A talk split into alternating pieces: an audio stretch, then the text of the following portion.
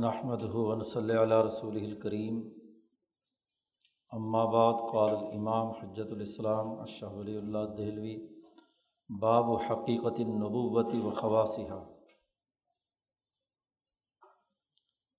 یہ اس مبحث کا، چھٹے مبحث کا دوسرا باب ہے۔ پچھلے باب میں ہم نے بنیادی طور پر یہ بات سمجھی تھی کہ ہر قوم کے لیے ایک رہنما اور ہادی کی ضرورت ہوتی ہے۔ قومیں بغیر رہنماؤں اور قیادت کے ترقی نہیں کرتی۔ ترقیات کے لیے ضروری ہے قیادت اعلیٰ ترین درجے کی ہو، یہ ہر قوم کی بنیادی خصوصیت ہے۔ دنیا بھر کے تمام معاشروں میں جہاں جہاں مذاہب اور نظام حیات ہیں، تو ان کی رہنمائی انبیاء علیہم السلام یا حکماء نے کی ہے۔ وہ رہنما کون ہوتے ہیں، ان کی بنیادی حقیقت کیا ہے، اس پر یہ باب ہے۔ اس لیے باب کا عنوان قائم کیا ہے حقیقت النبوہ۔ نبوت کی بنیادی حقیقت کیا ہے اور اس کے خواص و نتائج کیا ہوتے ہیں۔ شاہ صاحب نے یہاں 3 بنیادی علمی قاعدے اور ضابطے بیان کیے ہیں، اور تینوں کا آغاز علم سے کیا ہے۔ چنانچہ سب سے پہلی بات یہ واضح کر رہے ہیں علم۔ علمی طور پر یہ بات جان لینی چاہیے کہ انسانوں میں سب سے اعلیٰ ترین طبقے، مختلف طبقات میں سے سب سے اعلیٰ ترین طبقہ سمجھدار لوگوں کا ہوتا ہے۔ اصطلاح میں انہیں مفہمون، شاہ صاحب نے اس کے لیے اصطلاح استعمال کی ہے مفہم، سمجھے ہوئے لوگ۔ تفہیم سے ہے، مفعول کا صیغہ، سمجھے سمجھائے لوگ، سمجھدار لوگ، آپ اس کا ترجمہ کر لیجیے۔ ہر معاشرے میں جو سب سے اعلیٰ ترین طبقہ ہوتا ہے وہ جو سمجھدار ہو۔ مفہم کی جمع ہے مفہمون۔ مولانا سندھی رحمۃ اللہ علیہ نے شاہ صاحب کی اس پوری گفتگو کا خلاصہ نکالتے ہوئے مفہم کی ایک تعریف کی ہے، ہر وہ انسان ہے جس کے اندر 2 بنیادی صلاحیتیں ہوں، لہو فہم بحالت نوع الانسان، کل انسان لہو فہم بحالت نوع الانسانی، ولہو علم بمنافعہ دنیویہ و اخرویہ و مضارہ۔ ہر وہ انسان جو نوع انسانیت کی اصل اور حقیقی حالت کو سمجھ لے کہ اس دور کے انسانوں کی اصل قرار واقعی حالت کیا ہے، نوع انسانیت کی صحیح اور درست حالت کا علم ہونا پہلی بنیادی چیز یہ ہے، اور اس کی بھی سمجھ کا ہونا۔ لہو فہم بحالت نوع الانسان، نوع انسانیت کے حالات سے پوری سمجھداری کے ساتھ سب سے پہلے آگہی، اور صرف یہی نہیں بلکہ اس کو اس بات کا علم بھی ہو کہ اس نوع انسانی کے دنیا اور دین یا دنیا اور آخرت کے اعتبار سے اس کے نفع بخش چیزیں کون سی ہیں، فائدہ پہنچانے والی کون سی چیزیں ہیں، اور اس کی نقصان پہنچانے والی چیزیں کون سی ہیں۔ 2 باتیں ہو گئی، اور یہ دونوں باتیں نوع انسانیت کا حقیقی علم، فہم،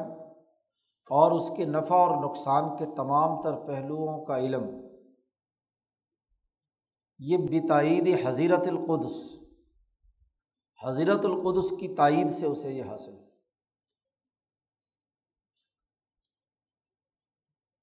یعنی محض دنیاوی عقل کافی نہیں، یہ فہم اور علم اسے حضرت القدس کی تائید سے حاصل ہوا ہو، بلا تجشم کسب و تقدیری تعلم،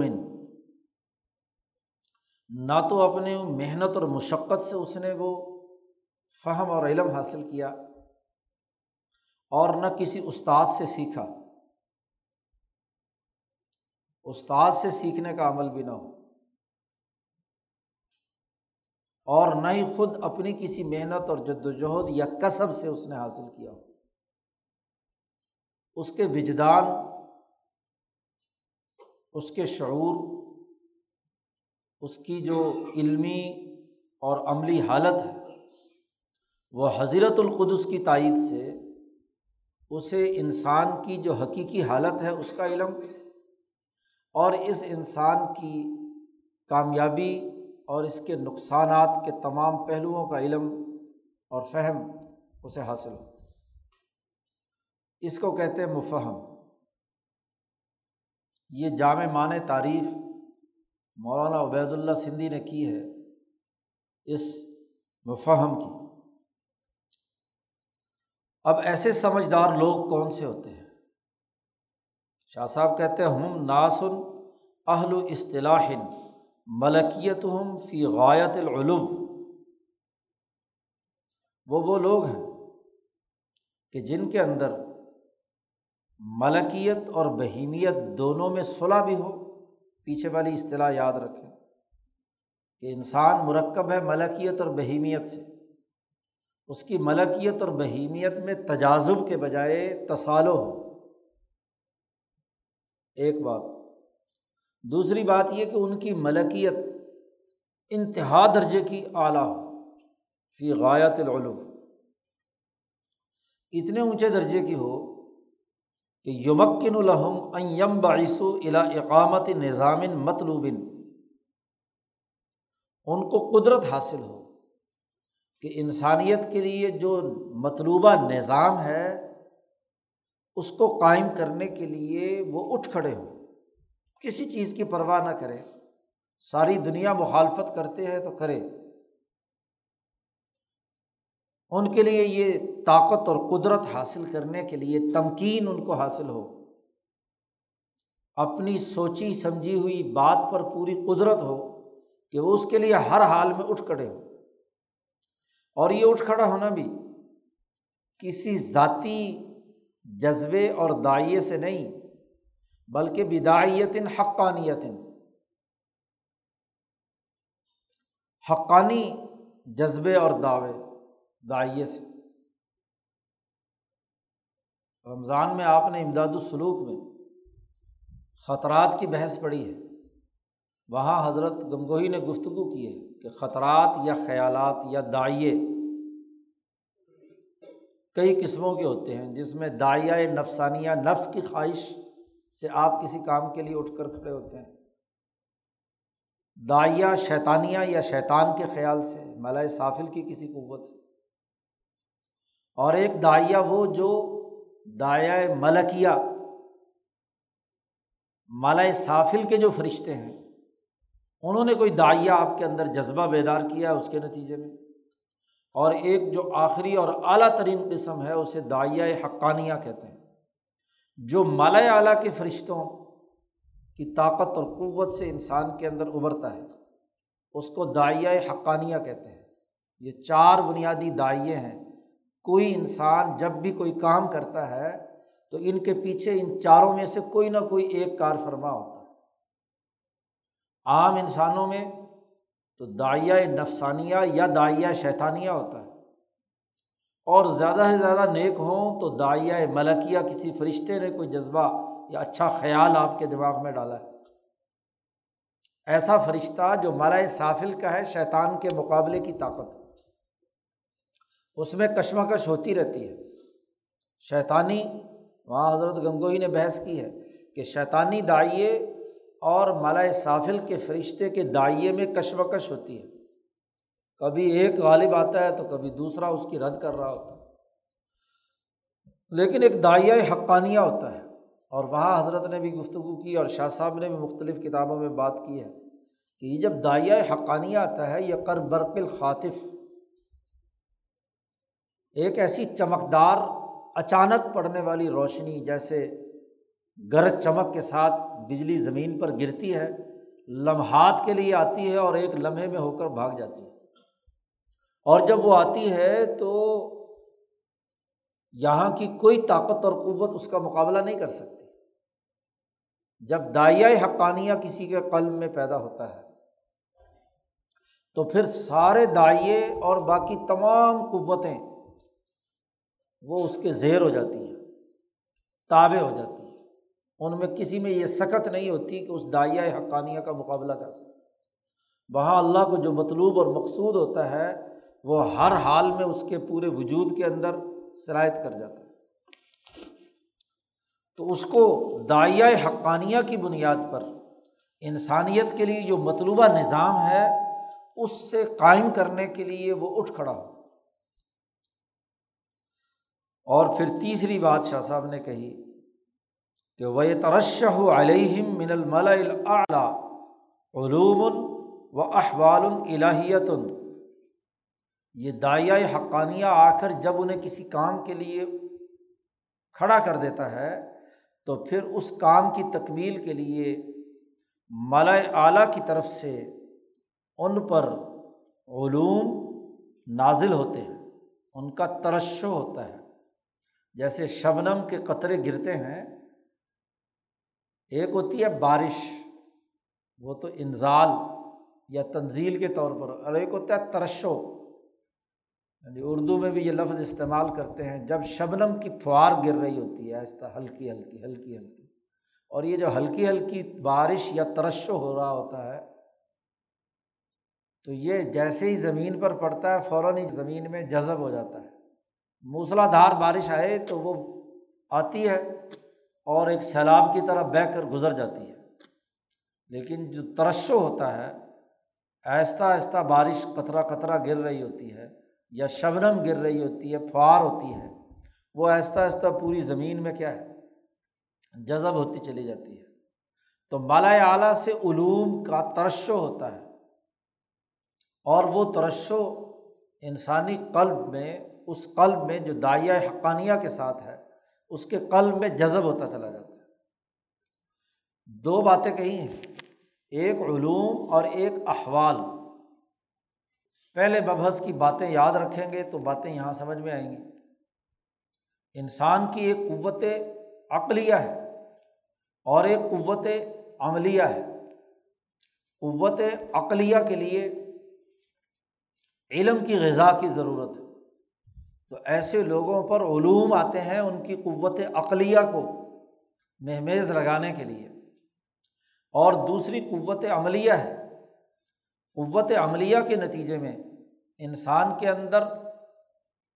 کام جس کو آپ سر انجام دے رہے ہیں اس کے مختلف مرحلے اور اس کے حوالے سے مختلف احوال انسان کے ہوتے ہیں۔ کوئی بھی کام اس کے تمام مرحلے یکدم نہیں ہو سکتے۔ آپ کوئی بھی کام کر رہے ہوں وہ بتدریج ہوتا ہے، ایک حالت سے گزرتا ہے، ایک مرحلے سے گزرتا ہے، پھر دوسرے مرحلے میں، پھر تیسرے مرحلے میں، تو ہر مرحلے پہ ان کی جو حالت ہوتی ہے وہ الہی ہوتی ہے، احوال الہیہ انہیں کہتے ہیں۔ احوال ہی سے مقامات پیدا ہوتے ہیں، صوفیہ کی اصطلاح۔ تو اعمال کی جو مختلف حالات ہیں، آدمی مختلف مرحلوں سے گزرتے گزرتے جب کسی ایک منزل پر پہنچتا ہے تو اسی کو مقام کہتے ہیں۔ تو یہ لوگ جو مفہمین ہیں ان پر مالائے اعلیٰ کی جانب سے ان کی قوت عقلیہ کو سیراب کرنے کے لیے علوم کی بارش ہوتی ہے، علوم کا ترشح ہوتا ہے، اور ان کی قوت عملیہ کو مہمیز دینے کے لیے احوال الہیہ طاری ہوتے ہیں۔ ان کے اندر الہی حالات و واقعات اور ان مرحلوں کی تکمیل کے جو عملی جذبات ہیں وہ بیدار ہوتے ہیں۔ تو گویا کہ المفہمون جن کی ملکیت اور بہیمیت میں تصالح ہے، ملکیت انتہا درجے کی بلند ترین ہوتی ہے ان کے اندر یہ طاقت اور قوت ہوتی ہے کہ وہ داعیہ حقانیہ کی بنیاد پر انسانیت کے لیے مطلوبہ نظام قائم کرنے کے لیے ہر حال میں اٹھ کھڑے ہوتے ہیں۔ صرف خواہش نہیں، تمکن، اقتدار، غلبہ، اور پھر اس کام کی انجام دہی کے زمانے میں مالا اعلیٰ سے ان کی عقل کو سیراب کرنے کے لیے علوم اور ان کے قلب اور عملی صلاحیتوں کو سیراب کرنے کے لیے احوال الہیہ کا ترشح ہوتا ہے۔ یہ لوگ مفہم کہلاتے ہیں۔ یہ مفہم کی تعریف ہو گئی۔ اس کو آسان لفظوں میں مولانا سندھی نے باقاعدہ جیسے باقی علوم کی تعریفیں کی گئی ہیں، اس تعریف کے تناظر میں مولانا سندھی نے اسے ڈھال دیا کہ ہر وہ انسان جس میں یہ فہم ہو نوع انسانیت کا اور اس کے دنیاوی اور اخروی کامیابی کے علوم حضرت القدس کی تائید سے بغیر کسی کے سیکھے ہوئے اور بغیر کسی کسب کے داعیہ حقانیہ کے طور پر از خود اس کے اوپر اس کا علوم کا اور احوال کا نزول ہو۔ یہ تعریف ہو گئی۔ مفہم کا کردار کیا ہوتا ہے؟ وَمِن سیرت المفہم، مفہم کی سیرت و کردار اس تعریف کے نتیجے میں جو ان کے اندر صلاحیت اور استعداد پیدا ہوتی ہے، اس حوالے سے ان کے اندر درج ذیل بنیادی خصوصیات پائی جاتی ہیں۔ شاہ صاحب نے یہاں کم از کم 3 بنیادی خصوصیت ان کی سیرت و کردار کی بیان کی ہے۔ نمبر 1، ان یکون معتدل المزاج۔ سب سے پہلی بات تو یہ ہے کہ ان کا مزاج بڑا معتدل اور متوازن ہوتا ہے، یعنی ان کا طبیعی مزاج، ان کا جو نفسانی یا نفسی اور طبعی خصوصیات اور تمام قوتیں ہیں وہ ایک متوازن حالت میں ہوتی ہیں۔ جتنی بھی طبعی خواص ہیں تمام اعضاء کی، شاہ صاحب نے اس کی مزید وضاحت کرتے ہوئے کہا سوی الخلق والخلق، تخلیق کے اعتبار سے بھی اس مفہم کی جسم کے تمام اعضاء اور تمام جسم کے قوتیں وہ بھی اعلیٰ ترین درجے پر ہوتی ہے۔ اس کا جسم بھی نبی انبیاء علیہم السلام کے جسد مبارکہ، اجسام مبارکہ وہ اعلیٰ ترین درجے پر ہوتے ہیں۔ نظر بھی سمجھ لیجیے اعلیٰ،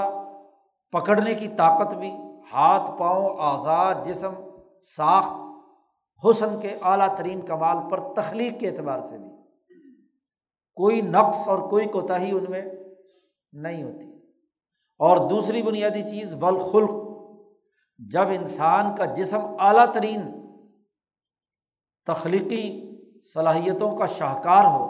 تو ضرور ان سے جو اخلاق، ان کے جو اخلاق اور کردار سامنے آئے تو وہ بھی اعلیٰ ترین درجے کا، تو اخلاق میں بھی اعلیٰ ترین اور تخلیق میں بھی اعلیٰ ترین اور معتدل۔ اب شاہ صاحب نے یہ متوازن مزاج اور بہترین تخلیق اور بہترین خلق کو مزید واضح کرتے ہوئے شاہ صاحب نے کہا لیس فیہ خبابۃ مفرطۃ بحسب الاراء الجزیہ، اس کے اندر ایسی جلد بازی نہ ہو کہ جو چیزوں کے اندر جو انفرادی اور جزوی پہلو ہے رأی جزوی کے تناظر میں انتہا درجے کی حد سے زیادہ بڑی ہوئی نہ ہو جلد بازی۔ خبابۃ مفرطۃ، افراط و تفرید کے شکار نہ ہو جو اس کے انفرادی اور جزوی پہلو ہے۔ انسان کے اندر 2 صلاحیتیں ہیں، ایک تو یہ کہ وہ کلیات کا ادراک کرتا ہے، بڑے بڑے کام، اور ایک چھوٹے چھوٹے جو معمولی پہلو ہوتے ہیں کسی چیز کے، بڑی باریک بینی سے۔ اگر انسان کے اندر باریک بینی سے جزوی پہلوؤں پر غور کرنے کی صلاحیت ہوتی ہے تو عام طور پر وہ کلی صلاحیتوں سے محروم ہوتا ہے۔ اور اسی میں انتہا پسندی پر چلا جائے تو توازن نہیں رہتا، وہ جزیات کے اندر ہی الجھا رہتا ہے۔ اور اگلی بات کہی، ولا ذکاء مفرط لا یجد به من الکل الی الجزی، نہ ہی اتنی اعلیٰ درجے کی ذہانت کہ جو صرف کلیات اور بڑے بڑے کاموں کے اندر ہی عقل اس کی مگن رہے اور زمین پہ نیچے اتر کے جو معروضی صورتحال ہے، جزیات ہے، اس پر عمل درآمد کی، اس کو وہاں تک پہنچنے کا راستہ ہی نہ ملے۔ اس لیے جو اعلیٰ ترین دماغ کلیات پر غور و فکر کرتے رہتے ہیں، عام طور پر اپنی ذاتی زندگی کے جو جزوی پہلو ہوتے ہیں اس سے لاپرواہ ہوتے ہیں، بال بکھرے ہوئے، کپڑوں کی کوئی حالت نہیں، کھانے پینے کا ہوش نہیں، ہاں جی کسی سے ملنے جلنے کا کوئی وہ نہیں، بس وہ اپنے دماغ میں، اور نہ ہی جزیات کی طرف اتنا ہو کہ جسم کی کنگھی تیل پانی میں لگا رہے اور جو کلیات کا ادراک کرنے کی صلاحیت نہ ہو۔ تو سوی الخلق والخلق وہ ہے، نہ تو اعلیٰ درجے کی ایسی ذہانت کہ صرف کلی امور میں منامک رہے، اور نہ ہی ایسی اعلیٰ ترین درجے کی جزیات اور انفرادیت کی ذرا ذرا سی نزاکتیں اور ہاں جی جزوی پہلو کہ اس کے بغیر ان کا مزاج بگڑ جائے، دونوں باتیں نہ ہوں۔ ایسی ذہانت بھی درست نہیں کہ من الروح الی الشبح سبیلا، اس کو راستہ نہ ملے کہ جو کسی چیز کی روح ہے اس کا عملی راستہ کیا ہے، اس وقت عمل کرنے کے لیے پریکٹیکلی طور پر کیا چیزیں مطلوب ہیں اس روح کو یا اس مقصد کو حاصل کرنے کے لیے، تو دونوں چیزیں نہ ہوں۔ اور ایک تیسری بات بھی شاہ صاحب نے کہی، ولا غباوۃ مفرطۃ، نہ ہی اتنی انتہا درجے کی حماقت، غباوت بے وقوفی ہو کہ لا یتخلص بہا من الجزء الی الکل، کہ جزیات سے کلیات کی طرف، اور جو اشباح یا امثال ہیں، مثالیں ہیں، ان کے ذریعے سے کلیات کی طرف جانے کی صلاحیت نہ رہے۔ تو نہ وہ احمق ہو، نہ ایسا اعلیٰ درجے کا ذہین ہو کہ نیچے اترنے کی اہلیت نہ ہو، اور نہ ہی اس کے اندر ہاں جی جزوی آراء کے اندر اتنا انہماک کہ وہ اس سے اوپر اٹھ کر آگے جانے کی صلاحیت نہ رکھتا۔ ایک ہے حماقت، حماقت والے کو تو نہ کلیات کا پتہ ہوتا ہے نہ جزیات کا، بس وہ تو اپنے گرد و پیش کی دنیا میں مگن ہوتا ہے۔ اور ایک ایسی ذہانت ہوتی ہے جو جزوی باریک باتوں میں الجھ کر کلیات کی طرف نہیں جاتی، اور ایک وہ جو کلیات کے اندر منہمک رہتی ہے، جزیات کی طرف نہیں آتی۔ تو تینوں باتیں نہ ہوں تو وہ سوی الخلق والخلق ہے، جو خلق کے اعتبار سے، تخلیق کے اعتبار سے بھی اور خلق کے اعتبار سے بھی معتدل ہے، معتدل المزاج ہے۔ مفہم کی پہلی شرط یہ ہے کہ اس کی طبیعی تمام خواص، یعنی اس کا جسم، اس کی عقل، اس کی طبیعی قوتیں جتنی بھی ہیں، وہ تمام کی تمام معتدل مزاج ہوں، نمبر ایک۔ نمبر دو، وَيَكُونَ کا عطف پیچھے ہو رہا، اَن يَكُونَ معتدل المزاج پر، اَن يَكُونَ معتدل المزاج وَأَن يَكُونَ أَلْزَمَ النَّاسِ بِالسُّنَّةِ الرَّاشِدَةِ، اس لیے یہ دوسری قسم ہوگی، دوسری بات ہوگی۔ اور وہ مفہم لوگوں میں سب سے زیادہ سنت راشدہ، یعنی جو صحیح طریقہ کار ہے، میانہ روی پر مبنی، اس کا سب سے زیادہ پابند ہو، سب سے زیادہ پابند ہو۔ اس کا تعلق قلبی قوتوں کے ساتھ ہوتا ہے۔ ایک آدمی عقلی طور پر تو جان گیا یا طبی طور پر تو سمجھ گیا کہ اچھی بات یہ ہے، لیکن محض علم برائے علم تو کچھ نہیں ہے۔ اس کا قلب اس معتدل اور بہترین راستے کو اتنی مضبوطی سے، استقامت سے، جرأت اور ہمت سے لازمی پکڑ لے کہ کبھی بھی کسی حالت میں بھی اس سے جدا نہ ہو۔ سنت راشدہ کا کیا مطلب ہے؟ شاہ صاحب نے اس کی وضاحت کے لیے بھی ساتھ چند جملے لائے ہیں، اس کی وضاحت کے لیے، ذا سمتن حسن فی عباداتی ہی، اپنی عبادات کے اندر بہت اچھے اور معتدل طریقہ کار کا پابند ہو، نہ ہی عبادت کے اندر اتنا انہماک کہ باقی دنیا کا کوئی عطا پتہ نہیں، اور نہ ہی دنیا میں اتنا انہماک کہ عبادات کی غفلت ہو جائے۔ عبادت کے حوالے سے سمت صالح، شاہ صاحب نے بدور بازگاہ میں جو 8 بنیادی اخلاق انسانیت کے بیان کیے ہیں عام انسانوں کے بھی، ان میں سمت صالح بہت اچھا اور عمدہ متوازن اس کا طریقۂ کار عبادات میں، عبادات میں سمت صالح ہو، ذا عدالت فی معاملتہ مع الناس، یعنی ذاتی طور پر جو اللہ کی عبادت میں مشغول ہے وہ متوازن طور پر اچھی عادات و اطوار کا مالک، اور انسانوں کے ساتھ جو اس کا معاملہ ہے وہ بھی اعتدال پر، ذا عدالت، عدالت والا ہو جی، ہر ایک کو اس کے حقوق کے اعتبار سے، بیوی کے، بچوں کے، معاملات کے، خرید و فروخت کے، سوسائٹی کے، قوم کے، ملک کے تمام معاملات میں اعتدال ہو، ایک کے حقوق پورے کرے اور دوسروں کو حقوق توڑ دے ایسی بات نہیں۔ مفہم لوگوں کے ساتھ جو معاملات سر انجام دیتا ہے اس میں وہ ذا عدالت۔ اسی طرح تیسری بات کہی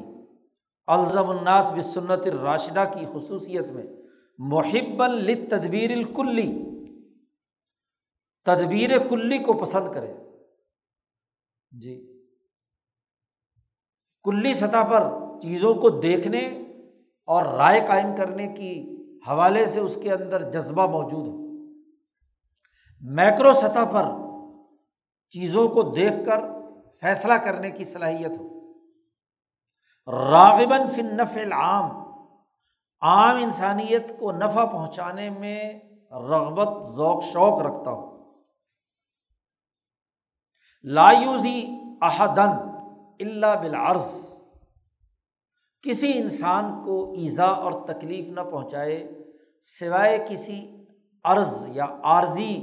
وجہ کی سبب سے، کسی انسان کو تکلیف نہ پہنچائے الا بالعرض، اور عرض کیا ہے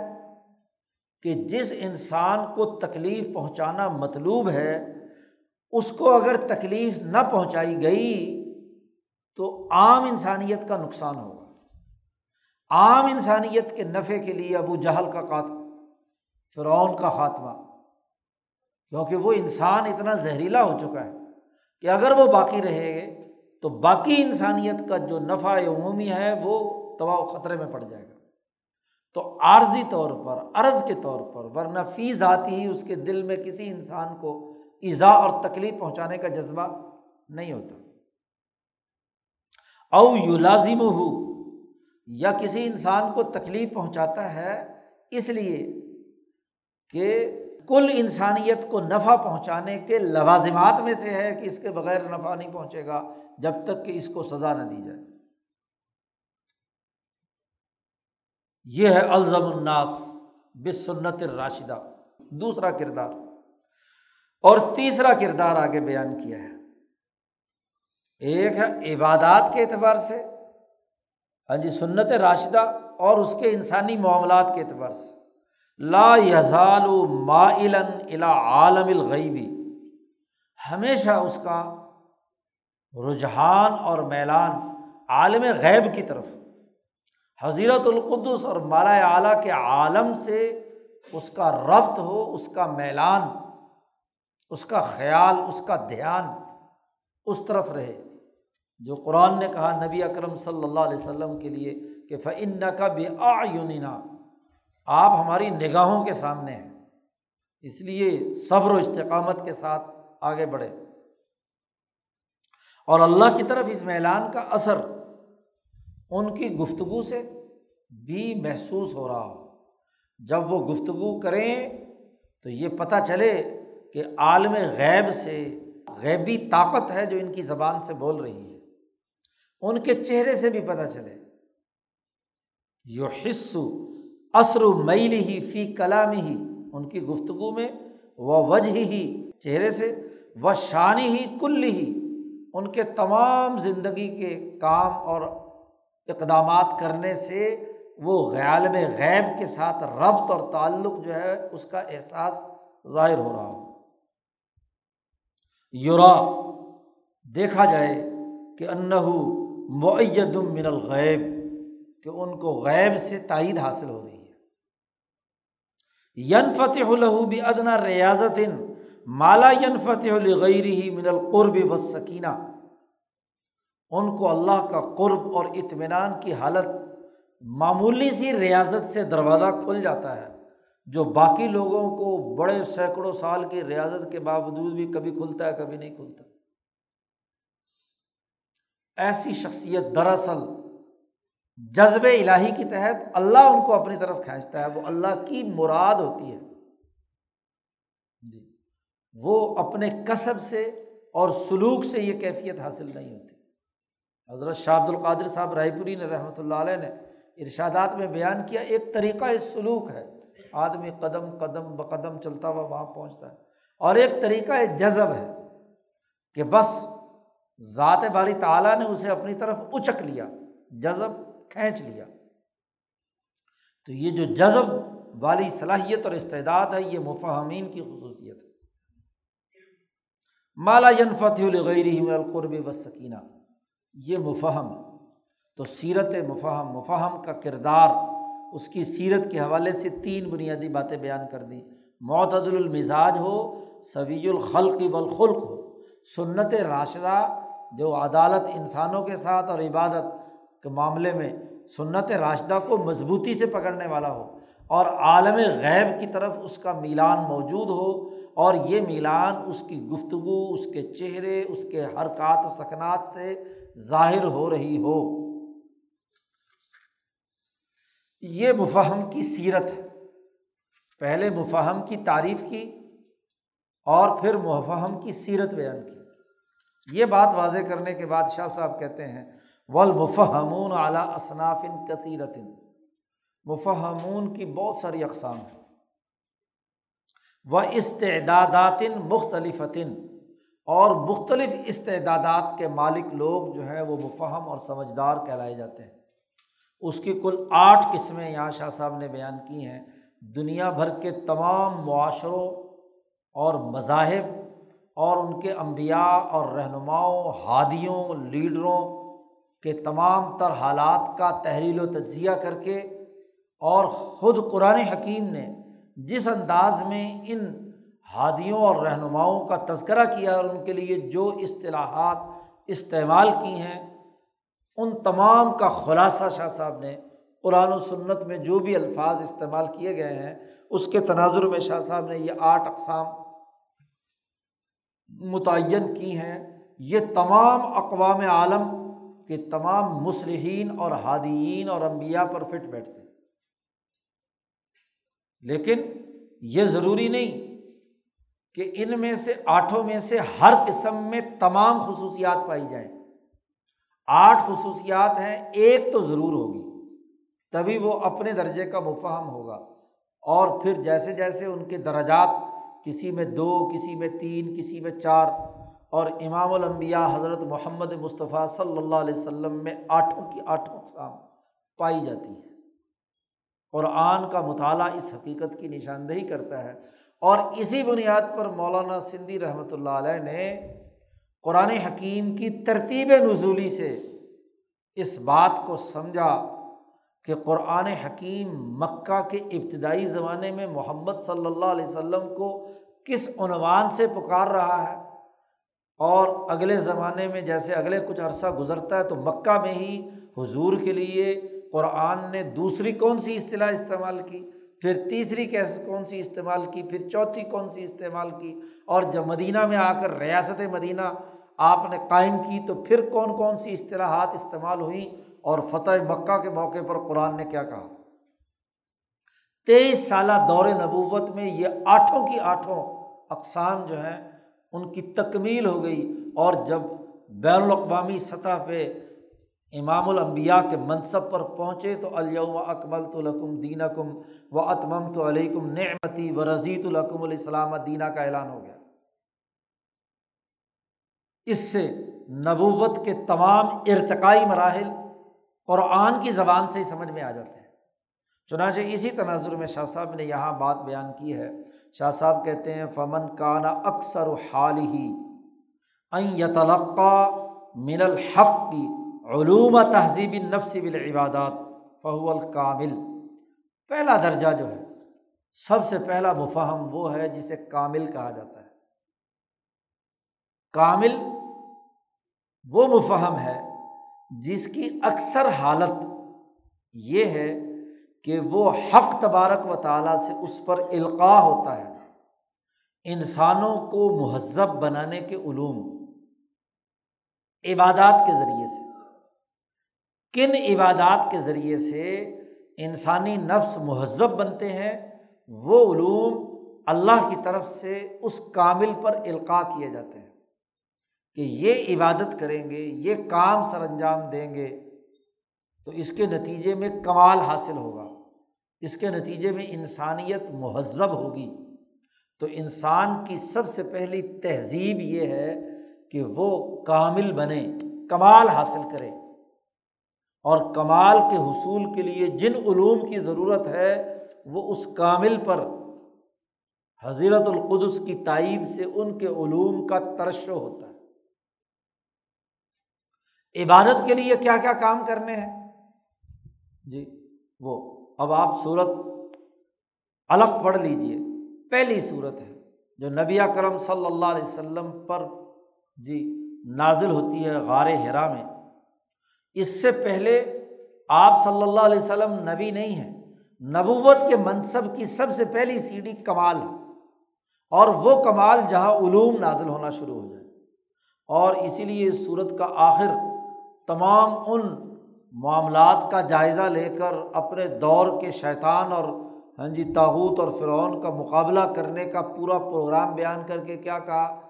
کہ ہاں جی ان کی اطاعت نہیں کرنی، اور اطاعت کسی کی کرنی، لا تطعہ واسجد واقترب، قرب الہی کے حصول کے لیے اللہ کے سامنے سجدہ ریز ہو جاؤ۔ عبادت کا کمال تب ہے کہ جب وہ ہاں جی کلا ان الانسان لیطغی، اس طاغوتی نظام کا انکار کرے۔ تو یہ علم سب سے پہلے نبی اکرم صلی اللہ علیہ وسلم پر آیا، کمال کا پہلا درجہ، ہاں جی علوم کا ایسا نازل ہونا کہ جو انسانی نفوس کو عبادات کے ذریعے سے مہذب بنانے کا طریقہ بتلائے، تو وہ کامل کہلاتا ہے۔ نمبر دو، ومن کانا اکثر حالہی، وہ انسان، وہ مفہم جس کی زیادہ تر حالت یہ ہو کہ اس پر انسانیت کے جو اعلیٰ ترین اخلاق ہیں، اخلاق فاضلہ، اور شاہ صاحب نے اخلاق فاضلہ کی اقسام وہاں پر بیان کی ہیں بدور بازغہ میں، کہ وہ دلیر ہو، بہادر ہو، عفیف ہو، ہاں جی سخی ہو وغیرہ وغیرہ، عدل کرنے والا ہو، سمت صالح ہو، ہاں جی اس طرح، اور دیانت ہو، ہاں جی امانت ہو، جو تمام دنیا کے تمام مذاہب اور تمام نظاموں میں متفق اخلاق ہے، وہ اخلاق فاضلہ ہے۔ ایک ہے انسانیت کے بنیادی اخلاق، وہ تو چار ہے جی، اور ایک ہے انسانیت کے فاضل یعنی اخلاق فاضلہ، انہی کا مجموعہ ہے۔ ان چار اخلاق میں سے دو، سماحت نفس اور عدالت نفس کے ذیل کی، ذیلی اخلاق، تمام کے تمام وہ اخلاق فاضلہ کہلاتے ہیں۔ تو جس انسان پر یہ اخلاق فاضلہ کا القاء مالا اعلیٰ کی طرف سے ہو، اور وہ علوم تدبیر المنزل ونحو ذالک، یعنی ارتفاق اول اور ارتفاق ثانی، ان دونوں سے متعلق جس پر علوم نازل ہوں، اسے مفہم حکیم کہا جاتا ہے۔ وہ حکیم، حکمت کہ اس کا گرد و پیش کی چیزوں کے بارے میں حقیقی معرفت حاصل کر کے اور اس کو درست مقام پر رکھنا۔ تو انسانوں کے اخلاق فاضلہ یعنی ان کی شخصی زندگی کو بہتر بنانے کے امور، اور ان کے دوسرے درجے کا جو ارتفاق ہے خاندانی نظام سے متعلق تدبیر منزل، تدبیر منزل میں ارتفاق ثانی میں صرف تدبیر منزل ہی نہیں، یعنی صرف گھر کا کہ جماعتی نظام ہی نہیں، بلکہ جماعت سازی کے تمام امور شامل ہیں، یاد رکھو۔ عام طور پر جب ارتفاق ثانی کی بات کی جاتی ہے تو میاں بیوی بچے بس، بلکہ اس کے ساتھ جو ہے معاشیات کی تمام 4-5 اقسام شاہ صاحب نے بدور بازغہ میں بیان کی ہیں، حکمت معاشیہ، حکمت تعاملیہ وغیرہ وغیرہ، یہ بھی ارتفاق ثانی کے درجے کی چیزیں ہیں، یعنی تنظیم کا دائرہ۔ اسی لیے وہاں تاجروں کی تنظیم شاہ صاحب نے استعمال کیا لفظ، کاشتکاروں کی تنظیم، اسی طریقے سے صنعت کاروں کی تقسیم، دستکاری کرنے والوں کی تنظیم، تو یعنی دوسرے درجے پہ جہاں اجتماعیت قائم ہوتی ہے، اور اس کا ایک حصہ جو ہے تدبیر المنزل ہے، فیملی سسٹم ہے۔ تو اس سے متعلق جو امور جاننے والا ہے، جس پر القاء ہوتے ہیں، اسے حکیم کہتے ہیں۔ حکمت کی اساس پر وہ انسانی ارتفاق اول اور ارتفاق ثانی کے لیے نظام بناتا ہے۔ تیسرے درجے پہ من کانا اکثر حالی ہی، اس سے اوپر بڑھ کر وہ آدمی جس پر القاء ہوتا ہے سیاست کلیہ، اور نہ صرف سیاست کلیہ بلکہ ثم وفق لاقامت العدل فی الناس، پھر اسے یہ توفیق دی جائے کہ وہ انسانوں میں عدل و انصاف کا نظام قائم کر لے، ثم وفق لاقامت العدل فی الناس وضب الجور عنہم، اور ان سے ظلم بھی دور کر دے، ظلم کا سسٹم توڑ دے، اس کو خلیفہ کہتے ہیں۔ یعنی ارتفاق ثالث اور ارتفاق رابع، قومی سطح کا سیاسی نظام اور بین الاقوامی سطح کا سیاسی نظام محض اس کے علوم و افکار ہی نہیں بلکہ ان کا عملی نظام قائم کر دے، خلیفہ، حکمران۔ تو خلیفہ بننا یہ بھی مفہمین کی ایک قسم ہے، جس نے قومی نظام درست کیا اور بین الاقوامی نظام درست کیا، ارتفاق ثالث اور رابع کی ذمہ داریاں پوری کیں، تو وہ بھی مفہمین کی ایک قسم ہے، اور اس کے لیے جو اصطلاح استعمال کی جاتی ہے وہ خلیفہ کی، جیسے داؤد علیہ السلام کو کہا یا داؤد انا جعلناک خلیفۃ فی الارض، تم اب زمین میں کیا ہے، حکمران اور خلیفہ ہو۔ 3 قسمیں۔ چوتھی قسم وہ ہے من علمت بہ الملا الاعلیٰ، جس کے اوپر ملا اعلیٰ آ کر بیٹھ جائے، ملا اعلیٰ کے فرشتے اس کی روح پر، اس کے دل و دماغ پر نازل ہوں۔ کس طریقے سے کہ فعلمت ہو، اس کو تعلیم دیں، وخاطبت ہو، اس کو مخاطب بنائیں، اس سے گفتگو کریں، وطراعت لہ، اور اس کو وہ مالا اعلیٰ مشاہدہ کرایا جائے، نظر آ رہا ہو، وظہرت انواع من کراماتہ،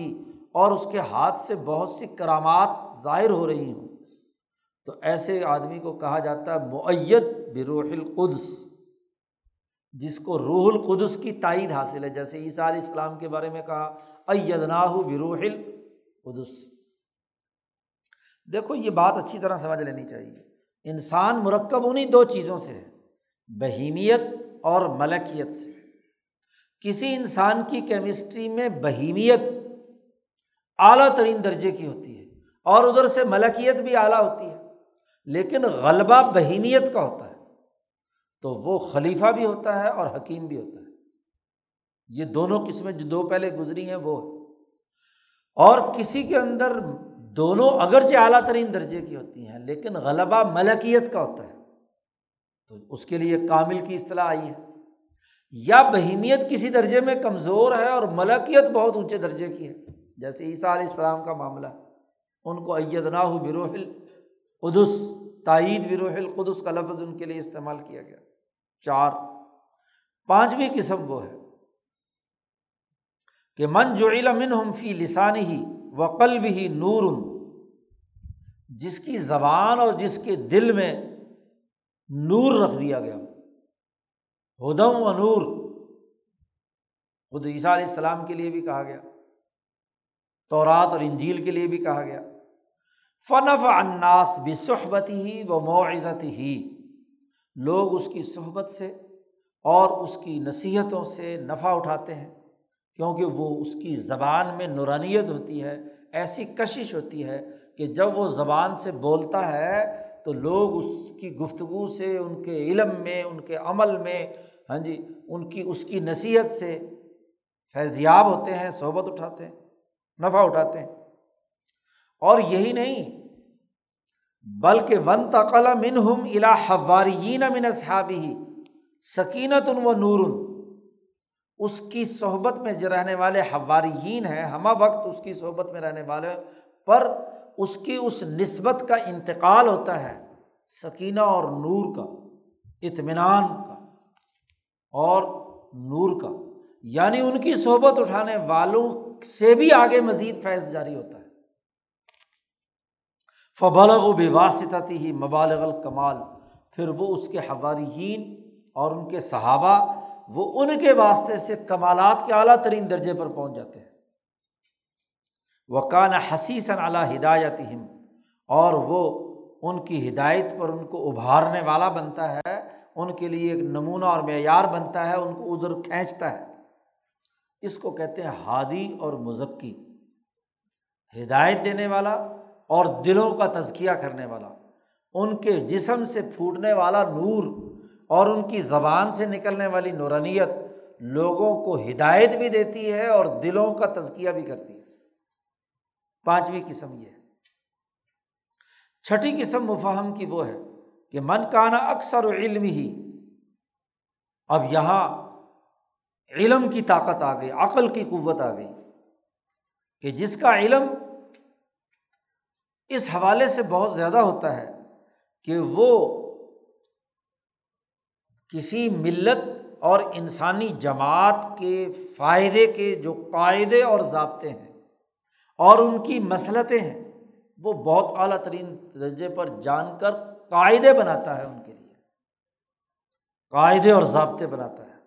اور وَكَانَ حَسِيسًا عَلَىٰ اِقَامَةِ الْمُنْدَرِسِ مِنْهَا، کسی ملت کی کچھ چیزیں جو مٹ چکی ہوتی ہیں ان کو دوبارہ زندہ کرنے کے لیے وہ کردار ادا کرتا ہے۔ مٹی ہوئی چیزوں کو، انسانیت کی جو باتیں مٹ چکی ہیں ان کو زندہ کرنے کے لیے کردار ادا کرتا ہے۔ اس کو امام کہتے ہیں، اصطلاح میں اس کے لیے امام کا لفظ استعمال کیا گیا ہے۔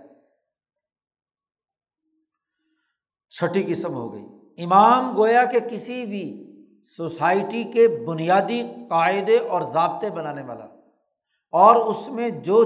چیزیں لوگوں کی نظروں سے اوجھل ہو چکی ہیں اس کی نشاندہی کر کے کسی ڈسپلن میں لانے والا، اسے امام کہتے ہیں۔ اور ساتویں قسم وہ ہے کہ من نفس فی قلبہ، جس کے دل میں یہ بات ڈال دی جائے مالا اعلیٰ کی طرف سے کہ کسی قوم میں کسی خرابی یا گناہ کے نتیجے میں کوئی عذاب آنے والا ہو اور اس عذاب کی آمد کی خبر اس مفہم کو ہو جائے، اور اللہ چاہے کہ اس قوم کو اس عذاب سے ڈرایا جائے، شاید اس کو توبہ کی توفیق ہو جائے۔ من نفس فی قلبہ، اس کے دل میں یہ بات ڈالی جائے کہ ان یخبرہم، کہ وہ ان لوگوں کو بتائے، بالداہیہ، وہ مصیبت جو آنے والی ہے، المقدرہ علیہم فی الدنیا، دنیا میں ان پر ایک مصیبت آنے والی ہے، اس سے باخبر کرے، شاید ان کو توبہ کی توفیق ہو جائے۔ ایک تو یہ کہ نفس فی قلبہ، اللہ کی طرف سے ڈال دیا گیا دل میں، یا او تفتنا، یا ان کی ملکیت عالیہ ہونے کی وجہ سے انہوں نے از خود سمجھ لیا فطانت اور ذہانت سے کہ حق تبارک و تعالیٰ مالا اعلیٰ فلانی قوم پر لعنت کا فیصلہ کر کے ان 22 کروڑ لوگوں کو کسی ایک دائرے میں بند کر کے چترول کرنا چاہتا ہے۔ ان کو نظر آ جائے کہ ان یلعن الحق قوما، اور وہ آ کر اخبرہم ذالک، ان کو اطلاع دے کہ بھائی تم پر مصیبت آنے والی ہے، بچ جاؤ۔ او جرد من نفسہ فی بعض اوقاتہ، یا تیسری شکل یہ کہ اس کا نفس حیوانی خصوصیات سے الگ ہو جاتا ہے بسا اوقات، فی بعض اوقات، بعض اوقات اس کا وجود اپنی حیوانی اور طبعی خصوصیات سے مابرہ ہو کر خالص اپنی ملکیت کی حالت میں آتا ہے، اور وہ مستقبل میں جھانکتا ہے، اور مستقبل میں جھانک کر اسے پتہ چل جاتا ہے کہ سیکون فی القبر والحشر، کہ قبر میں عن قریب کیا ہونے والا ہے، یا حشر میں کس کس اعمال کی کون کون سی سزا یا جزا ہونے والی ہے، اور پھر وہ لوگوں کو بتائے کہ یہ عمل کرو گے تو قبر میں یہ سزا ہے، اور یہ عمل کرو گے تو حشر میں یہ سزا یا جزا ہے۔ تین شکلیں بیان کی ہیں، اللہ کی طرف سے ان کے قلب اور میں ڈال دیا جائے، یا اپنی فطانت اور ذہانت سے مالا اعلیٰ میں جھانک کر اسے معلوم ہو جائے، یا وہ مجرد عن المادہ ہو کر مستقبل کے اندر جھانکے اور وہاں قبر اور حشر کی معلومات لے کر آئے اور ان کو آ کر بتلائے، جیسا کہ حضور صلی اللہ علیہ وسلم معراج کی رات اوپر گئے اور وہاں سے معلومات لے کر آئے اور بتلایا کہ قبر کے اندر یہ حشر ہوتا ہے۔ اخبارہم بتلک الاخبار، اس کو کہتے ہیں منذر، ڈرانے والا۔ وہ مفہم وہ ہے جو انذار کرنے والا ہے۔ اب آپ دیکھیے، منذر جو ہوتا ہے نہ وہ نورانی باتیں کرتا ہے جی، نہ اس کے ہاں سے سکینہ اور نور نکلتا ہے، نہ اس کے ہاں سے سیاست کلیہ اور اس کے امور خلافت والے معاملات ہوتے ہیں۔ وہ اپنی قوم جس پر عذاب آیا چاہتا ہوتا ہے اس کو ڈرانے کے لیے آتا ہے، اس لیے اس کا مزاج اس کے مطابق تخلیق کیا گیا ہوتا ہے۔ وہ انتقام کی حالت سے بھرا ہوا، غصے اور عذاب الہی سے اس پر لرزہ تاری، اور اس کی بنیاد پر وہ اس پوری قوم کی بدعمالیوں پر اسے جھڑکتا ہے، اس کے خلاف اس کے کرتوت اس کو بیان کرتا ہے، آئینہ دکھاتا ہے۔ یہ بھی مفہم ہے جی۔ اگر مولانا سندھی آ کر یہی آئینہ دکھائیں تو پھر کیا ہوگا جی؟ منذر، انذار، حجت قائم کرنے کے لیے، یہ بھی مفہمین کی قسم میں سے ہے۔ اب یہ سمجھتے ہیں کہ مفہم وہی ہوگا جو میٹھی میٹھی باتیں بیان کرے، اچھی اچھی باتیں کرے، نیکی کی باتیں کرے، بس میٹھی میٹھے گولیاں کھلائے اور کچھ نہ کہے۔ منذر کا کام یہ نہیں ہے، نذیر کا کام ہے ڈرانا۔ نبی اکرم صلی اللہ علیہ وسلم کا بھی ایک زمانہ وہ ہے جب آپ نذیر بنا کر بھیجے گئے، آپ کو کہا گیا انذر عشیرتک الاقربین،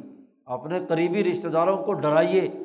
حضور کی مکہ کی شروع کی تقریریں جتنی بھی ہیں وہ ساری کی ساری کیا ہے؟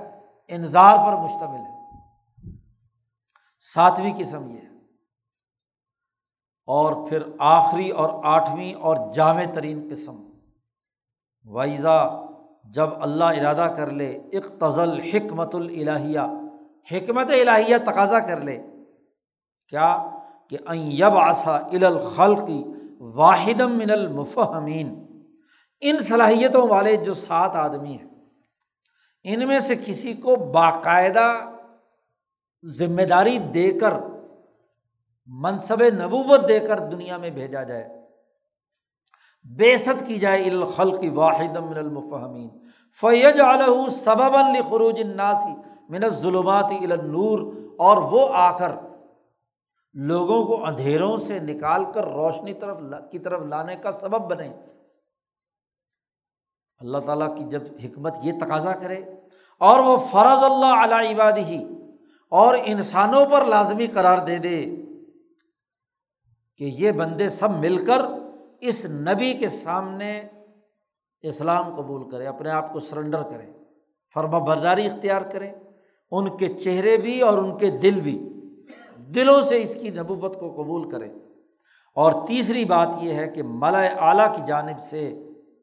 وہ آدمی جو اس مفہم کی اطاعت کرے گا اس کے لیے رضا، اور جو اس کی مخالفت کرے گا اس پر لعنت۔ فاخبر الناس بذالک، اور وہ نبوت کا منصب پر فائز ہونے والا آئے اور لوگوں کو بتلائے کہ اللہ نے مجھے رسول بنا کر بھیجا ہے، انما انا رسول ربک، یا وہ آ کر اعلان کرے انا رسولا ربک، ہم دونوں اللہ تیرے رب کی طرف سے بھیجے ہوئے رسول ہیں، اور ان پر لازمی قرار دے کہ وہ اس کی فرمانبرداری اختیار کریں۔ فہو النبی، اسے نبی کہتے ہیں۔ یعنی یہ 7 تو صلاحیتیں ہیں اور نبوت کا منصب ہے۔ ایک صلاحیتیں ہیں مفہمین کی اور ایک منصب نبوت ہے، دونوں کے درمیان کیا فرق ہے؟ وہی جو ایک وکیل میں اور ایک جج میں فرق ہوتا ہے۔ وکیل کو قانون کی مہارت اور صلاحیت حاصل ہوتی ہے، لیکن ہر وکیل جج نہیں ہوتا۔ جس وکیل کو حکومت جو اتھارٹی رکھتی ہے، ہاں جی، لوگوں کے فیصلہ کرنے کے لیے باقاعدہ قاضی اور جج مقرر کرے، وہ اس کا فیصلہ واجب التعمیل ہے، اور باقی لوگ جو ہیں وہ تو واضح ہی کہیں گے نا، مشورہ ہی دیں گے جی۔ تو ان میں سے کسی ایک کو کسی دور میں منصب نبوت عطا کیا ہوگا، تو وہ الکامل نبی یا الحکیم نبی یا الخلیفہ نبی یا المنذر نبی، یا اسی طریقے سے کیا ہے مؤید بروح القدس نبی، تو نبوت کا منصب اسے دے دیا گیا۔ تو یہ نبوت تو 8 اقسام ہیں، اور جب منصب نبوت ملا تو یہ ایک زیادہ طاقت اور قوت کی حامل بات ہے کہ اس کے ذریعے سے لوگوں کو اندھیروں سے نکال کر روشنی کی طرف لانا ہے، اور ان کی بات ہر حال میں لوگوں کو تسلیم کرنی ہے۔ جو ان کی موافقت کرے گا اس سے اللہ راضی ہوگا، اور جس موافقت نہیں کرے گا اس سے حکومت وقت ناراض ہو کر سزا دے گی۔ یہ منصب نبوت۔ تو 8 اقسام ہیں مفاہمین کی۔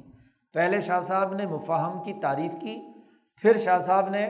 اس کی سیرت بیان کی، اور پھر ان کی 8 اقسام بیان کی۔ اب انبیاء کی جب بات آ گئی تو انبیاء میں بھی درجات، شاہ صاحب نے ان درجات کو یہاں پر بیان کیا ہے۔ شاہ صاحب کہتے ہیں کہ دیکھو، بنیادی بات یہ ہے کہ ان انبیاء میں اعلیٰ ترین درجے کا بھی ایک نبی ہے، امام الانبیاء جنہیں کہا جاتا ہے، اور امام الانبیاء یعنی تمام نبیوں کی امامت کے لیے 2 چیزیں شرط ہیں، 2 چیزیں لازمی ہیں۔ شاہ صاحب کہتے ہیں 2 چیزیں کیا ہیں؟ وہ یہ کہ نمبر 1 اعظم الانبیاء شاناً، تمام انبیاء میں اعلیٰ ترین درجے کے انبیاء جو شان کے اعتبار سے ہیں وہ ہیں جو 2 جس میں درجے پائے جائیں۔ ایک کیا ہے؟ من لہو نون آخر من البعثۃ ایضاً، وہ نہ صرف یہ کہ خود مبعوث ہوا ہو اللہ کی طرف سے، بلکہ اس کے واسطے سے اس کی جماعت یا انقلابی پارٹی کی بھی بعثت ہوئی ہو انسانیت عامہ کی طرف۔ من لہو نوع آخر من البعثۃ ایضاً، ایک دوسری بعثت بھی اس کے اندر پائی جاتی ہے، اور وہ کیا ہے؟ وذالک ان یکون مراد اللہ تعالیٰ فیہ، اللہ تعالیٰ کی مراد اس کے بارے میں یہ ہو کہ ان یکون سببا لخروج الناس من الظلمات الی النور۔ نمبر 1 تو یہ کہ باقی کل انسانیت اندھیروں سے نکل کر روشنی کی طرف آئے، اور وَأَنْ يَكُونَ دوسری قسم یہ ہے کہ أَنَّ قَوْمَهُ خَيْرَ أُمَّةٍ أُخْرِجَتْ لِلنَّاسِ، کہ اس کی تربیت یافتہ قوم صحابہ کی جو ہے وہ بہترین امت بنے انسانیت کے نفع کے لیے، تو اس کو ایک دوسری بعثت بھی حاصل ہو۔ فَيَكُونُ بَعْثُهُ يَتَنَاوَلُ بَعْثًا آخر، اس کی ایک اور نئی کیا ہے بعثت اس کی ہو، دوسری بعثت، یعنی اس کی اپنی بعثت کے اندر خود نبی ہونے کی بعثت کے اندر اگلی نبی بعثت بھی چھپی ہوئی ہو کہ اس کی تربیت سے ایک جماعت مبعوث ہو رہی ہے آگے۔ شاہ صاحب کہتے ہیں وَإِلَى الْأَوَّلِ، آپ موضوعات میں پڑھتے رہتے ہیں کہ نبی اکرم صلی اللہ علیہ وسلم کی 2 بعثتیں ہیں، ایک قریش کی طرف اور ایک کل انسانیت کی طرف۔ وہی بات یہ یہیں سے مولانا سندھی نے لے کر بات بیان کی ہے۔ پہلی کی طرف اشارہ ہے اللہ تعالیٰ کے اس قول میں کہ هو الذی بعث فی الامیین رسولا منہم، کہ آپ کی بعثت قریش کی طرف امیین کی طرف ہوئی، رسول بنا کر بھیجا۔ اور وإلی الثانی، اور دوسری بعثت کی طرف اشارہ ہے قرآن کی اس آیت میں کہ کنتم خیر امۃ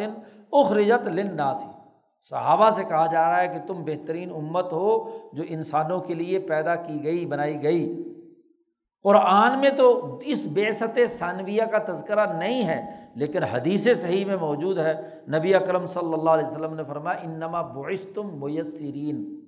ولم تبعثوا معسرین، تم میسر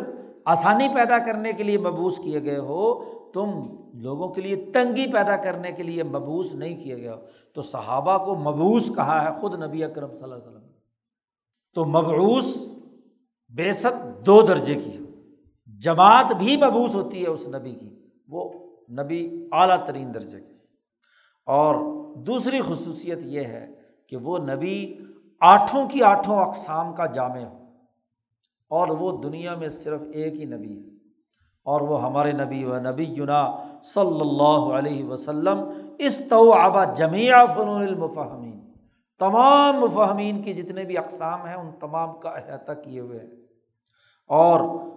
نبی اکرم صلی اللہ علیہ وسلم نے دونوں بعثتیں جو ہیں اعلیٰ ترین درجے پر ہیں۔ شاہ صاحب کہتے ہیں وَقَانَ مِنَ الْأَنْبِيَاءِ، جو انبیاء ان سے پہلے گزرے ہیں کسی میں ایک فن تھا یا دو فن تھے، اس سے زیادہ نہیں، اس سے زیادہ نہیں، ایک یا دو فن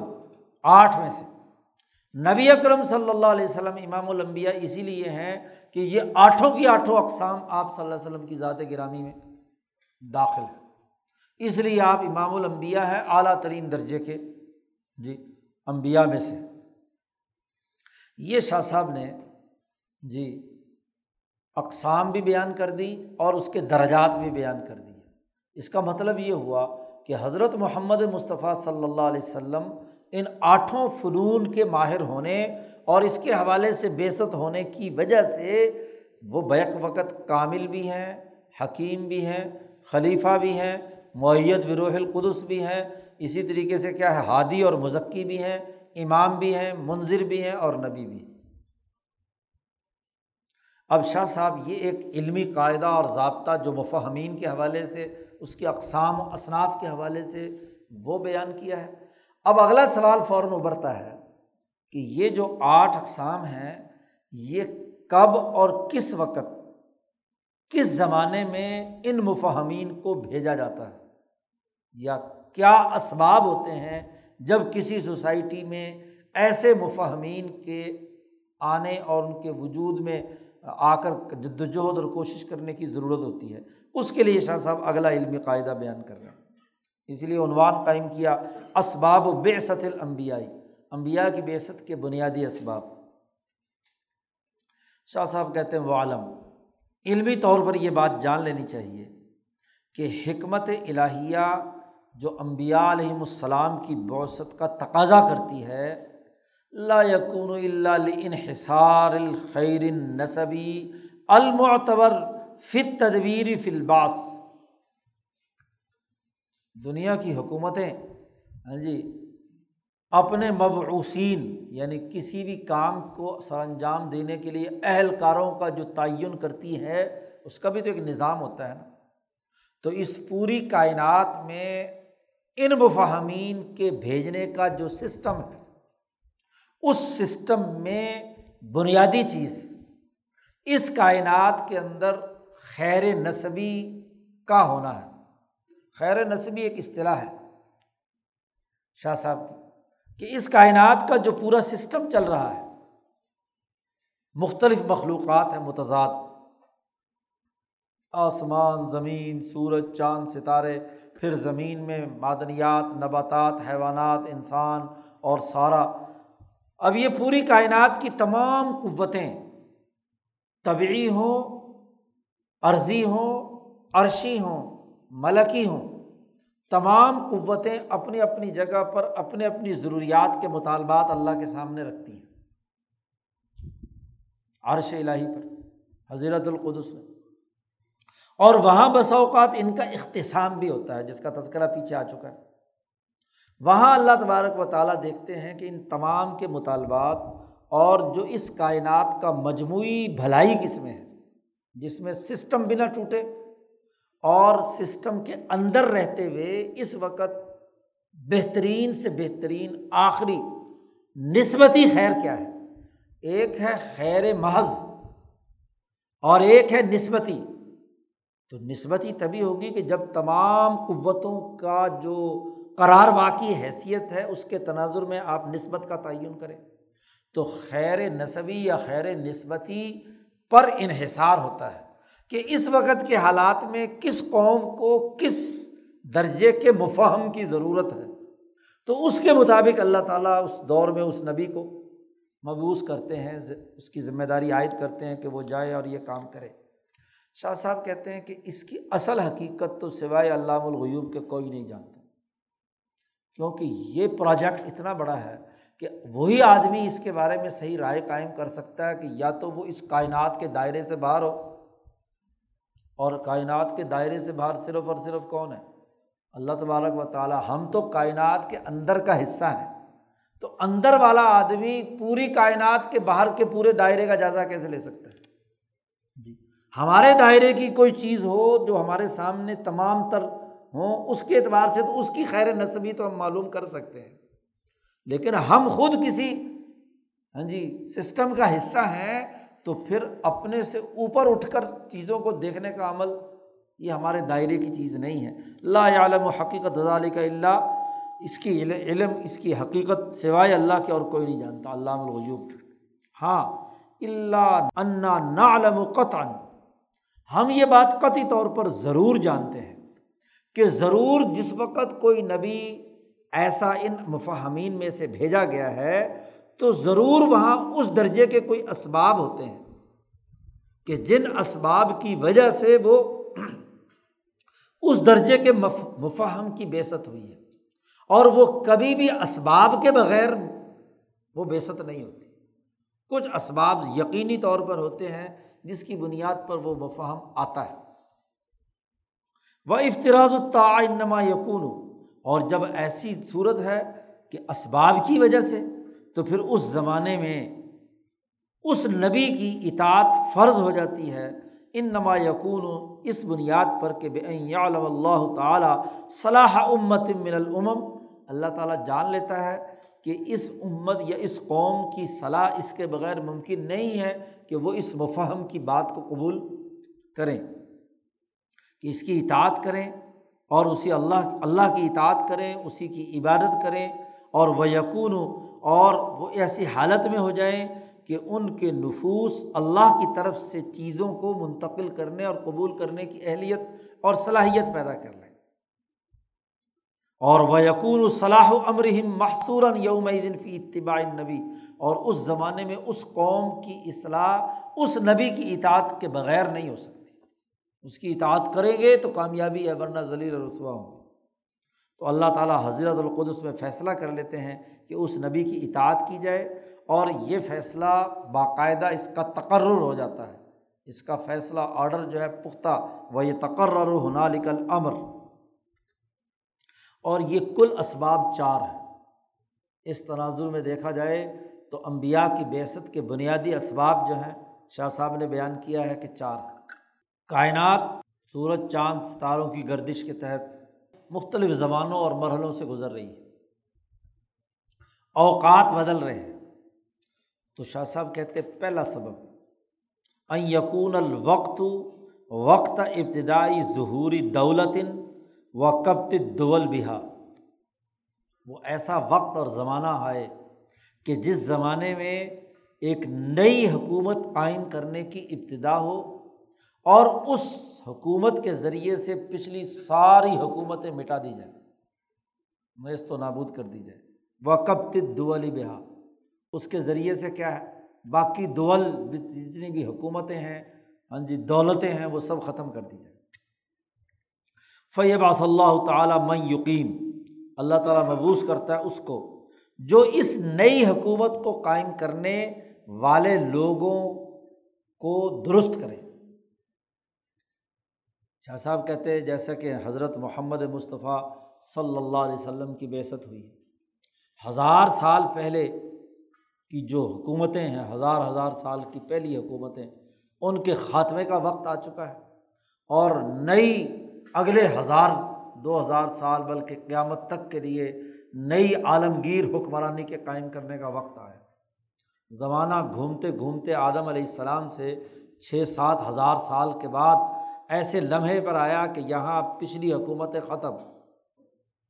پچھلی حکومتوں کا ڈھانچہ ختم، نئی حکومت قائم ہونی ہے، اس کے لیے بعثت۔ ایسے وقت پہ وہ نبی، اور چونکہ تمام حکومتیں ختم ہونی ہیں اور ایک بین الاقوامی نئی حکومت قائم کرنی ہے، تو ایسا بین الاقوامی نبی جس میں مفہم کی 8 کی 7 اقسام اس میں پائی جائیں، کیونکہ اس نے کل انسانیت کے لیے ایک نیا بین الاقوامی ڈھانچہ اور نظام بنانا ہے۔ نمبر 1، او یقدر اللہ تعالی بقاء قوم و استفاءهم علی البشر، یا اللہ تعالیٰ نے ایسا وقت آیا ہے کہ اللہ تعالیٰ کسی قوم کو باقی رکھنا چاہتا ہے اور انسانیت پر اسے منتخب کر کے اس کی حکومت قائم کرنا چاہتا ہے، تو ایسے نبی کو بھیجتا ہے جو ان کی کجی کو دور کرے، انہیں کتاب سکھائے، جیسے حضرت موسیٰ علیہ السلام کی بعثت ہوئی۔ اگر موسیٰ علیہ السلام نہ آتے تو بنی اسرائیل کا وجود فنا ہو جاتا، 200 سالہ غلامی کے نتیجے میں اس قوم کی حالت اتنی پست ہو چکی تھی کہ اور 40 50 سال گزرتے تو بنی اسرائیل کی نسل ختم تھی، ابراہیمی نسل کا خاتمہ، اور اگر ابراہیمی نسل کا خاتمہ ہو جاتا ہے تو انسانیت کے امام ابراہیم نے جو انسانی اصول دیے تھے، وہ انسانی اصول جس اعلیٰ معیار کی بنی اسرائیل کے ذریعے سے قائم رہنے تھے، وہ نسل ختم ہو گئی تو انسانیت کے اصول بھی کیا ہو جائیں گے، ختم ہو جائیں گے۔ اس لیے اللہ نے اس قوم کی بقا کے لیے موسیٰ علیہ السلام کو بھیجا، اسی کو کہا نرید ان نمنّ علی الذین استضعفوا فی الارض ونجعلہم ائمۃ ونجعلہم الوارثین، اس کے لیے موسیٰ علیہ السلام کی بعثت ہوئی۔ 3 درجہ سبب یہ ہے ان یکون نظم ما قضی لقوم من استمرار دولت او دین، پہلے کسی نبی کی بنیاد پر ایک دین چل رہا ہے اور حکومت چل رہی ہے، اس کے نظم میں خلل ہو رہا ہے، اور اس خلل کو دوبارہ منظم کرنے، اس کو درست خطوط پر استوار کرنے کے لیے کسی نبی کی ضرورت پیش آتی ہے، اور یقتضی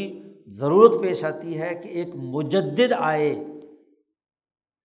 جو پہلے سے جاری حکومت اور دین کے اندر تجدید کرے جو کمزوریاں پیدا ہو چکی ہیں، جیسے داؤد علیہ السلام، سلیمان علیہ السلام، بنی اسرائیل کے چند منتخب انبیاء، جیسے مثلا یوسف علیہ السلام، کہ انہوں نے آ کر وہ ابراہیمی دین جو یعقوب تک پہنچا تھا اس کو ازسر نو منظم کر دیا، وہ مجدد تھے، یوسف علیہ السلام مجدد تھے، ابراہیم، اسحاق اور یعقوب کے علوم اور اس کا نظام قائم کرنے۔ اسی طریقے سے موسیٰ علیہ السلام نے جو تورات نازل ہوئی اور ایک حکمرانی بنی اسرائیل کی بیت المقدس میں ان کی جدوجہد سے ان کے بعد اگرچہ قائم ہوئی تو حکومت بھی اور دین بھی، اس کی تجدید کرنے کے لیے جب اس میں کمزوریاں آئیں، وہ جو جالوت سے لڑائی ہوئی، قتل داؤد جالوتا، ہاں جی، داؤد کے ذریعے سے جالوت کا خاتمہ ہوا، اور دوبارہ اس حکومت کو اور اس نظام کو داؤد نے قائم کر دیا، اور پھر سلیمان نے اس کو مزید اس کی تجدید اور اس کی تعمیر نو کر دی۔ تو یہ کچھ انبیاء ہیں جن کو مجددین کہنا چاہیے، تجدید انہوں نے کی ہے، جن میں حضرت عیسیٰ علیہ السلام بھی ہے، یہ 3ری قسم ہے۔ شاہ صاحب کہتے ہیں یہ جو 3 درجے ہیں نا، امام الانبیاء کی بعثت، اور قومی سطح پر ایک قوم کی بقا اور اس کی حکومت کے قائم کرنے کا عمل جیسے موسیٰ علیہ السلام ہے، یا مجددین انبیاء جیسے یوسف علیہ السلام ہے، داؤد علیہ السلام ہے، سلیمان علیہ السلام ہے۔ ان 3 درجے کے جو انبیاء ہوتے ہیں، ان کے بارے میں اللہ کا وعدہ ہوتا ہے کہ ہر حال میں یہ اپنے دشمنوں پر غالب آئیں گے، قد قضى اللہ بنصرتهم على اعدائهم، اپنے دشمنوں پر یہ غالب آئیں گے، جیسا کہ اللہ تبارک و تعالیٰ نے انہی انبیاء کے بارے میں کہا ہے کہ وَلَقَدْ سَبَقَتْ كَلِمَتُنَا لِعِبَادِنَا الْمُرْسَلِينَ، ہمارا یہ کلمہ پہلے سے تحریر شدہ ہے کہ ہمارے یہ بندے جو مرسلین جن کو بھیجا گیا ہے، اِنَّهُمْ لَهُمُ الْمَنْصُورُونَ، ضرور ان کی مدد کی جائے گی، وَإِنَّ جُنْدَنَا لَهُمُ الْغَالِبُونَ، اور ہمارا لشکر غالب آ کر رہے ہیں۔ یہ ان تین درجے کے انبیاء کے لیے ہے۔ چوتھا بھی ایک درجہ ہے انبیاء کے بعثت کا، اور وہ ہیں وَوَرَاءَ هَٰؤُلَاءِ، ان کے علاوہ، تین درجات کے علاوہ، قومٌ، ایسے انبیاء یا ایسے رہنما اور حکیم ہیں کہ جو مبعوث ہوتے ہیں اتمام حجت کے لیے، اللہ کی حجت کو مکمل کرنے کے لیے۔ وہ نہ مجدد نبی ہیں، نہ کسی قومی درجے کی حکومت بنانے والے ہیں، نہ کسی بین الاقوامی حکومت قائم کرنے والے، وہ صرف مجددین انبیاء کے درمیان میں آتے ہیں اتمام حجت کے لیے۔ یہ جو درمیانے درجے کے لوگ ہیں اتمام حجت، ان کے لیے مولانا سندھی نے بڑی اچھی بات کہی۔ مولانا سندھی کہتے ہیں ان کے غلبے کا اللہ نے فیصلہ نہیں کیا ہوتا، یاد رکھو۔ یہ ضروری نہیں ہے کہ ان کو ہر حال میں فتح حاصل ہو، اسی لیے ان میں سے بعض انبیاء ایسے ہیں کہ جن کے ساتھ دشمنی ہوئی، آروں سے سر چیر دیا گیا، انبیاء کو قتل کیا گیا، اذیتیں پہنچائی گئی، جیسے زکریا علیہ السلام کے ساتھ ہوا، جیسے یحییٰ علیہ السلام کے ساتھ ہوا، کہ یہ اتمام حجت کے لیے آئے ہیں۔ ان کے لیے نصرت کا وعدہ نہیں ہے۔ یہ چوتھے درجے کے لوگ انبیاء علیہ السلام۔ تو چار اسباب شاہ صاحب نے بیان کیے ہیں، یا تو بین الاقوامی حکومت قائم کرنے کا وقت آ گیا اور باقی تمام حکومتیں ختم کرنی ہے، یا کیا ہے، قومی درجے کی حکومت کسی قوم کی بقا کے لیے لازمی اور ضروری ٹھہرائی گئی، جیسے موسیٰ علیہ السلام، یا ان کے درمیان ان کی تعلیمات کی تجدید کرنے والے ہیں، مجددین ہیں، اور یا پھر وہ ہیں جو اتمام حجت کے لیے آتے ہیں۔ تو اتمام حجت والے جدوجہد اور کوشش کرتے ہیں، حجت تمام کرتے ہیں، اور یاد رکھو جتنے بھی منذر ہیں وہ حجت ہی تمام کرتے ہیں، ضروری نہیں کہ وہ کامیاب بھی ہوں، انہوں نے دلائل کے ذریعے سے، عقل کے ذریعے سے، شعور کے ذریعے سے حجت تمام کی جاتی ہے، کہ یہ نہ کہیں قیامت میں اللہ کے سامنے کہ ہمیں تو کسی نے بتلایا نہیں تھا کہ فلانا کام کرنے کے کیا نقصان ہے، اچھا کام کرنے کا کیا ہے اور برا کام کیا ہے، یہ تو ہمیں بتایا ہی نہیں تھا۔ جب وہاں اللہ کے سامنے گواہی دیں گے کہ ہاں جی یہ اچھا کام کرنے والے ہیں اور ان پر یہ حجت تمام ہوئی۔ اب نبی اکرم صلی اللہ علیہ وسلم امام الانبیاء ہیں، اور ان کے بعد حضور صلی اللہ علیہ وسلم نے فرمایا علماء امتی کا انبیاء بنی اسرائیل، جیسے بنی اسرائیل کے انبیاء ہیں میری امت کے علماء ایسے ہی ہیں۔ یعنی کیا مطلب؟ علماء ربانیین کی دو ہی قسمیں ہوں گی، یا مجددین ہوں گے، اور مجددین کے ساتھ نصرت کا وعدہ ہوتا ہے، شیخ عبد القادر جیلانی کے ساتھ، داتا گنج بخش کے ساتھ، خواجہ معین الدین اجمیری کے ساتھ، خواجہ نقش بند کے ساتھ، وغیرہ وغیرہ، نصرت پر کا وعدہ ہوتا ہے، اور اس نصرت کے وعدے کے مطابق ضرور ان کو غلبہ حاصل ہوتا ہے، ان کی تجدید پھیلتی ہے۔ خود شاہ صاحب نے کہا میرے ساتھ نصرت کا وعدہ ہے، اس لیے میرا علم پھیلے گا ضرور۔ اور حجت تمام کرنے والے علماء، ضروری نہیں کہ وہ حجت پورے کرنے والے، اپنی حجت کے دوران ان سے مکمل نصرت بھی ہو، وہ ساری ان زندگی بھی ان کو منذر کے طور پر کردار ادا کرے، وہ ہے ہی اس درجے کے۔ حالات و واقعات ہوں تو کسی کو تنبیہ ہو جائے تو ان کے راستے پر چلے، نہیں تو وہ خود تو اپنی زندگی اس پر خرچ کر کے دنیا سے چلے جاتے ہیں۔ زندگی میں کامیابی ان کے لیے ضروری نہیں، حجت تمام کرنے آتے ہیں۔ تو یہ انبیاء کی بعثت کے چار درجے ہیں مفہمین اور سمجھدار لوگوں کے۔ یہ شاہ صاحب نے ہاں جی مفہمین کی اقسام میں بیان کر دیا۔ اللہ صلی اللہ علیہ وسلم۔